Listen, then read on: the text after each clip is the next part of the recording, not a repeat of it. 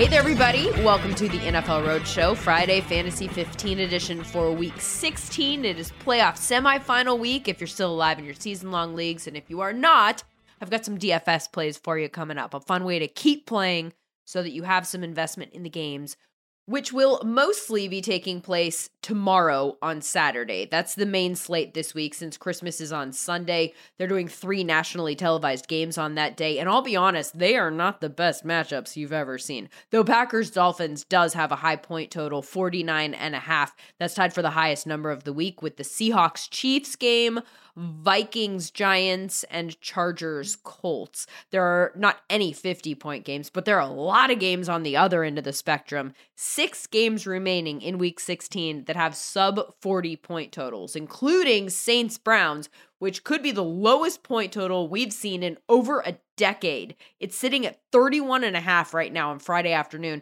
Haven't seen anything lower than that since Bengals Browns in 2008, which had a 31 point total going in and ended up at 14 nothing. And frankly, this game has under written all over it in my mind too. Partially because the offenses are a mess and partially because the weather is supposed to be awful and that is a theme this week. A lot of freezing temperatures around the United States and around the National Football League. We've got 7 games that have feels like temps under 17 degrees, including five that are expected to have feels like temperatures in the below zero category. Cleveland, for instance, at kickoff is supposed to have a feels like temperature of minus 37. Like, what even is that? Minus 37. I'm sitting here in Southern California. I'm cold when it's 60 degrees, minus 37. I don't even know what that, like, what to make of that. Chicago's minus 21.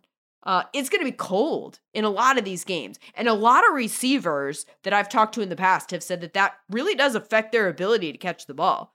It just hurts. I've been told it feels like your hands are going to shatter when the ball gets there. So imagine that. Gary Barnidge, the old Panthers and Browns tight end, or longtime former, I shouldn't say old, he's not old, uh, told us on Fantasy Dirt on Sirius XM Fantasy Sports Radio on Friday earlier today that sleeves make it harder to hold on to the ball also. You want to wear sleeves because it's so cold, but then, you know, they're more slippery. There's less traction. So that's another thing to be aware of and looking out for in these games. More concerning, obviously, in these kinds of conditions and tougher to play through is any kind of precipitation with a wet ball or winds that could affect the ball's path through the air. So, obviously, those are things that you want to look for before you set your lineups and make sure that you have Hurts out of it I know that's a massive blow, and it makes everybody really sad to move him down to the bench, but he's not playing this week. And I do have some guys that you can turn to in his stead. It will not be the same, but I think there are some options that are not awful. And let's be honest, there are some quarterbacks out there that are definitely awful. Nick Foles, uh, no offense, Nick Foles, Malik Willis, Trace McSorley are all starting this week. It is getting tough in these quarterback streets for fantasy, but I am here to help. So let's break the huddle. Hurry up, let's go! Two on two on two. Ready? Ready. All right, first at quarterback, a question that I've seen a lot this week, I want to address right out of the gate Fields or fill in the blank. You guys, a lot of people are scared about the weather in Chicago, and I get it. It's going to be so cold. That said, I think Fields is weatherproof because of his legs offensive player always has an advantage in these situations. Keep that in mind um, when footing is unstable because they know where they're going. And I just think that he's put himself in a category like Josh Allen where you got to play him and let the weather chips fall where they may. In fact, Josh Allen's a great example of that. Remember last week? People were asking if they should start Josh Allen last week. He put up 35 points. He was the QB1. Fields is QB2 in the last month in points per game. You have to trust it. In fact, the only quarterbacks I would play over him this week are Allen and Mahomes. Speaking of Allen, smash spot in that game. Chicago allowing a league high 25 points per game to quarterbacks in the last month. Other guys with good matchups, Geno Smith, $5,800 on DraftKings. He's your QB7 since week 10. He's got the Chiefs, who are allowing the fourth most points per game to quarterbacks in the last month. Doesn't have Lockett, So that is something to consider, but he still has DK. Marquise Goodwin, who we'll talk about in just a bit, is questionable, but is expected to play. I don't think that the matchup is anything crazy for Kirk Cousins, but it's not a bad matchup, and it is indoors. So that gives him a boost this week in a week where so many matchups feel like they could be affected by weather. And if you want to play him in daily, he's $6,300. I like Daniel Jones in that game too at $5,600. In fact, this is where I'm going in the replacement for Hurts category, or at least it's one of the two options that I'm going to present for you. Vikings are allowing the sixth most points per game this season to quarterbacks. I know that he only scored nine points last week, and that feels scary to put him in uh, the week after that. But that was against the Commanders, who have been pretty good at limiting quarterback points as a norm. Uh, in fact, his last three games, Daniel Jones, have come against the Commanders two times and the Eagles. So he'll have the best matchup that he's had in a while. I also like Hurts's backup, Gardner Minshew. And I'm pretty sure he's going to be insanely chalky in DFS because he's insanely cheap. He's $4,800, which makes absolutely no sense to me. Like prior to this week, you know, you look at him, he's one play away from quarterbacking the best offense in the NFC. And DraftKings has him priced exactly the same as mm, Logan Woodside, who I just found out is a quarterback for the Falcons, who kind of looks a little bit like Mark Wahlberg if you squint your eyes. Never mind. I digress. The thing is, Gardner has played well in the past when he has played enough for people to go, hmm, maybe he should be our starter last week when he did, in fact, start against the Jets when he went 20 for 25 for 242 yards and two touchdowns, and he high fived everyone he could find on his way out of the stadium. And he had that great celebration with his dad in the parking lot. Like he can play. And I played him this week as my one and done quarterback. That's how much I trust this play. The offense is so good, and he is good enough to operate it. I think it's safe to count on 18 points from him. And obviously, you're hoping for more. But 18 points, you'll take it. All right, running backs now. First thing we need to know at running back this week is that Derrick Henry is playing the Texans. And while I would not be surprised if Houston found a way to win this game with Malik Willis starting at quarterback for Tennessee, it is harder for me to see a way that Derrick Henry doesn't crush. This guy has absolutely owned Houston. 200 plus yards and multiple touchdowns in each of his last four games against them. That totals 892 rushing yards and nine touchdowns in four games. So if you took those numbers and you plugged them into this year's stats for the entire league, he would be the 13th best rusher and tied for seventh in touchdowns. So that is crazy.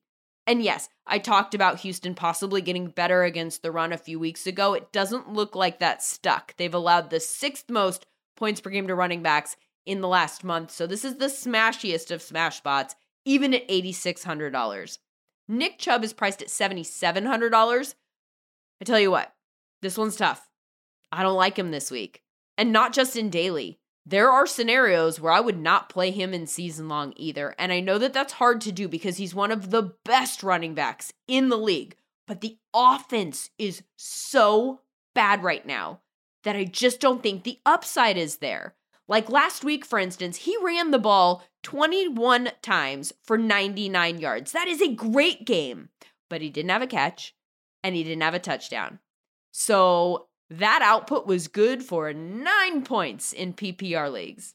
And that was after scoring eight points the week before. And oh, wait, eight points the week before that. The offense has been awful since Watson took over. And I'm not expecting that to turn around this week. As I mentioned earlier, it's going to be very, very cold. The point total is very, very low. I think if you want to play someone else in Chubb's place, it's not a bad call. And I kind of feel that way about Mixon too, though not as strongly. A, he's got a tough matchup, Patriots allowing the second fewest points per game to running backs. But B, and way more importantly, Perine has massively cut into his workload. Had seven carries last week to Mixon's 11, and Mixon averaged 1.9 yards per carry. Everyone has a bad week, but I think it was a bad time to have one, considering how well Perine has been playing lately. I like Dalvin this week against the Giants, allowing a league high 5.4 yards per carry inside in a clean weather game. And speaking of Dalvin, you, you obviously saw what he did last week against Indy 95 yards rushing, 95 yards receiving. He scored 27 fantasy points. Well, Austin Ekeler will be facing that defense this week. It's the Monday night game, so it won't really help you in daily. But if you have him in the fantasy semis, it is a great matchup for him. Indy allowing the most points per game to running backs in the last month. Going down the pricing sheet for the main slate, Kamara's at $6,800. I know he's dead to a lot of you after last week, and I think that's fair, but I think that we expected more than maybe we should have from him. He's just not that guy this year. The offense is not that offense this year, but he still scored 12 points. And if you're in the semis in season long, that doesn't kill you in the flex. And the matchup is good against Cleveland. Browns allowing five yards per carry. Weather's supposed to be gross. Olave and Landry are already out. I feel like they have to use Kamara a bunch. Not expecting a blow up game. Just a number that doesn't crush us. On the lower end, my favorite play of the week that also scares me a little bit is Jerick McKinnon at $5,900. He's been RB1 two weeks in a row.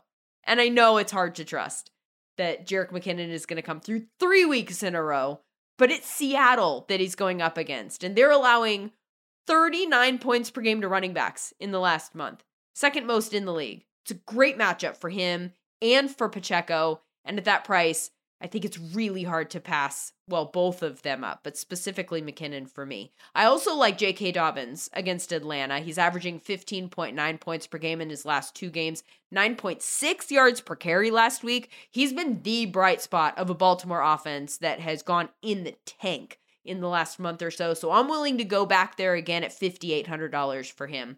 Looking at Sunday, James Conner has been huge lately, you guys. Great volume since week 10 and it's leading to points, fantasy points, also points on the on the scoreboard. He's scoring touchdowns. He is RB4 in points per game in the last month, averaging 20.8. In the same game, I'm a little wary of Rachaad White and Leonard Fournette. The way that they used them last week indicates a total split in the backfield. And in that offense, I think you need volume to be attractive in fantasy, so I don't really like either of them. Worth saying, I, am not sure I feel the same way about Chicago's backfield. So Khalil Herbert is back this week. That definitely downgrades David Montgomery, but I think you can still trust him enough to play him, largely because I think it makes a lot of sense to feed him. A, because they don't have Equanimeous St. Brown or Claypool in the passing game, and B, because the weather is such that it just makes a lot of sense to run the ball.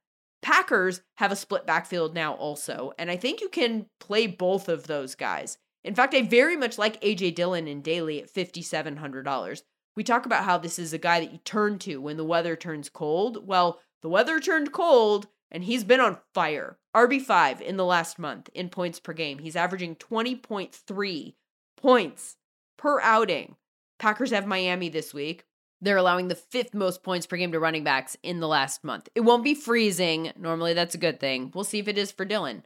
I also like Raheem Mostert, who's taken over the Dolphins' backfield, priced up this week to $5,900 compared to $5,300 last week, but on a small slate, that's still good. Packers are a run funnel defense, and I think that McDaniel will take advantage and try to establish the ground game with Mostert. For wide receivers, look, you don't want to get cute at this time of year, but it is worth going back and checking in and seeing if the big name guys are still your best producers or if there's something that has happened to switch things up. And I think there are a few names that pop out at me when I go revisit the results of the last month. First of all, Keenan Allen and Chris Godwin. They are in the elite tier of fantasy receivers. The former Keenan, who's not been available for much of the season, is wide receiver nine in the last four weeks. He has the third most targets in that time. Keenan Allen is a priority play, especially against the Colts, who are allowing the most points per game to wide receivers in the last month. And they are getting crushed by slot receivers where he plays 64% of the time. Godwin is another guy that I think is kind of flying a little under the radar this season because of the games that he missed early and the lack of productivity by the Bucs offense as a whole. But in the last month, he's really climbed the fantasy charts. Eighth in scoring in that time and fourth in targets. He has more points and targets than Davante Adams, CeeDee Lamb, and Stefon Diggs in the last month. And speaking of Diggs, his production has dipped dramatically. Last four games, he's wide receiver 15, which is great. You'll take it. But considering he was wide receiver one through week 11, that's a big drop. In fact, he only has three more points in the last four games than Adam Thielen. Obviously, you're playing him in season long. That's not what I'm saying. I'm just putting this all on your radar. Perhaps for DFS purposes, maybe this isn't the week to pay up for him until he proves that uh, he's back to that wide receiver one type guy. A couple of other guys who have done really well that I think we think of as more like borderline guys Jerry Jeudy and Christian Watson. The first of which, Judy, is wide receiver 34 on this season, but he's wide receiver 8 in points per game in the last month. He's averaging 19.5 points in that time with a catch rate of 90.5%. Again, for comp purposes, he's averaging more than CeeDee and Davante. And so is Christian Watson, who is wide receiver 3 in points per game since week 10. It feels gross because his target number is crazy low for his production, just six per game compared to Jefferson's 12 and Adams' 11. And his catch rate is also incredibly low, just 57% in that five game span. But more often than not, it's working with a really high ceiling attached to it, too. He is just $6,000 on DraftKings this weekend on the three game Sunday slate. That's $3,000 less than Tyreek with a lower floor, I think, but with a similar upside, which feels weird to say, but I think is true. Two other names I want to mention Jalen Waddle and Mike Evans. Both of them have catch rates in the last month in the 40% range, which is awful, but also way below their averages. And in the case of Evans, he's still getting targeted a ton, which makes him, I think, a prime candidate for some positive regression, especially since the Bucs are facing Arizona and a secondary that is not at full strength. I don't necessarily think you have to play him in season long, or if you can trust him, frankly, but I do like the idea of betting on him in daily at that $6,200 price tag. Hasn't scored a touchdown since week four. I wouldn't be surprised if that changed this week. As for Waddle, wide receiver 10 on the year, wide receiver 34 in the last month. I do not think it's a coincidence that the team's worst offensive outings of the year were weeks where he did not touch the ball that much. Just nine combined targets in weeks 13 and 14, and he only caught three of those nine balls. Pushed those targets up to seven last week, still only caught three, but he's so explosive, just those couple extra chances are all you really need to get what you need out of him. I think they must know that they have to find a way to get him the ball. And I think that we're going to see them try to do that down the stretch to get them ready for the playoffs. I think we'll see more of what we saw last week and not what we saw in week 14. And for that reason, at $7,200, I don't think he's a bad pivot off Tyreek if you're looking for a way to get exposure to that passing attack less expensively. As for Saturday's games, I had a couple of low end wide receivers that I really liked at the beginning of the week, but now I'm not as sure. Marquise Goodwin being on the injury report all week has me a little bit scared about him. But I think I'm still going to do it in DFS at $4,300. That price just too tough to pass up with the volume bump that he could get with, he should get, frankly, with Lockett Out. That's like eight targets up for grabs. And Kansas City gives up lots of fantasy points to wide receivers. I also really liked Chris Moore again at $4,700 against the Titans, who allowed a league high 43 points per game in the last six games to wide receivers. But Brandin Cooks is back. So he's going to take some of Moore's targets away, will be, I assume, the first read in the offense. And I guess you could just pivot to him.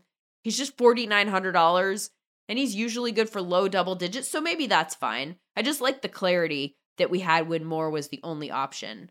Another low end option I actually still like is Richie James for the Giants. He's at Minnesota this week, so the game as a whole gets a bump because it's inside and weatherproofed. Thing here, the Vikings are allowing the third most points per game to wide receivers in the last month and the third most to slot receivers. In fact, they're allowing twice as many points per game to slot guys than they are to perimeter receivers, and James plays in the slot 82% of the time. Couple notes about tight end, which from a fantasy perspective has kind of devolved into Travis Kelce and then a bunch of dudes. Uh, in fact, Kelce is tight end one with 277 points on the season. Evan Engram is number two with a game in hand with 166. Kelce has a 100 point lead on the second best scorer at his position, who in this case has even played an extra game. That's how bad it's been. And it's been bad because it's been random, right? These teams are going to their second and third tight end in the red zone, and it's leading to a disaster show for us. Last week, Seven of the top 13 scorers at the position were available on the waiver wire in one of my leagues. In week 15, guys like Eric Tomlinson scored, and Peyton Hendershot, and Mitchell Wilcox. So here's what I'm going to do this week in DFS I'm going to start Noah Gray, who's on the Chiefs, and had the same number of fantasy points as Mark Andrews last week and is $2,600. If the whole position is a dart at a dartboard throw, and we're hoping to hit a touchdown score. And we don't want to pay up for Kelce at $8,000, which, if you want to, by the way, this is a great week to do that against Seattle. Good matchup. But if not, then why not punt the position? Go way low and get up to the other guys that you know you want who have less randomness attached to them at other positions. And you still get the matchup advantage that goes with Kelce in the Seahawks. So that's going to be my approach this week. I'll report back how it goes. Or you can just follow along and see for yourself when like Noah Gray puts up one point. But the thing is, here again, it's about roster construction, right? So if I can squeeze in Justin Jefferson and Derrick Henry and like I can go high at some other positions, then maybe it doesn't even matter if Noah Gray hits or not. For season long, you do have Dallas Goedert back. That's exciting, and I think you play him. Talked to an Eagles insider earlier in the week. He said their approach in Philadelphia is not to ease people in, it's to keep them out until they can do what they want them to do. So the fact that he's back and expected to play, he says that we should trust it. Not sure how to feel about Waller in that regard. He came back last week, saw three targets. One of them was for a touchdown, so that led to a 13 point fantasy line. I guess I feel better about him than most tight ends, though. Um, I will say Dawson Knox has been seeing some targets lately. Seven and eight in the last two games. He is seventh in fantasy points in the last four weeks. And in a bad weather game for the second week in a row, maybe he's a good check down guy for Josh. All right. Those are my thoughts for week 16, Saturday, Sunday, and a little bit of Monday. I hope that you enjoy the games. Most importantly, I hope you have a wonderful holiday weekend, you guys.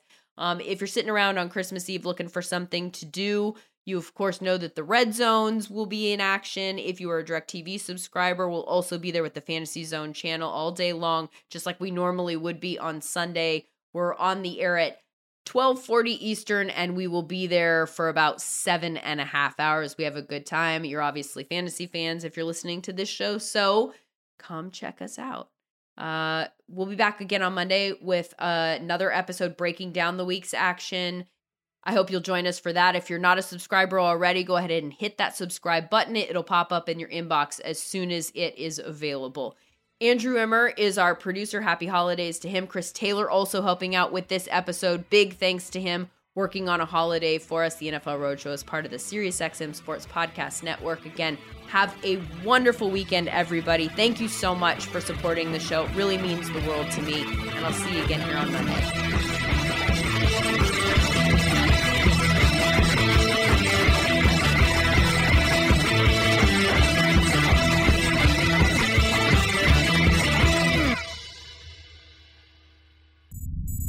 SiriusXM podcasts.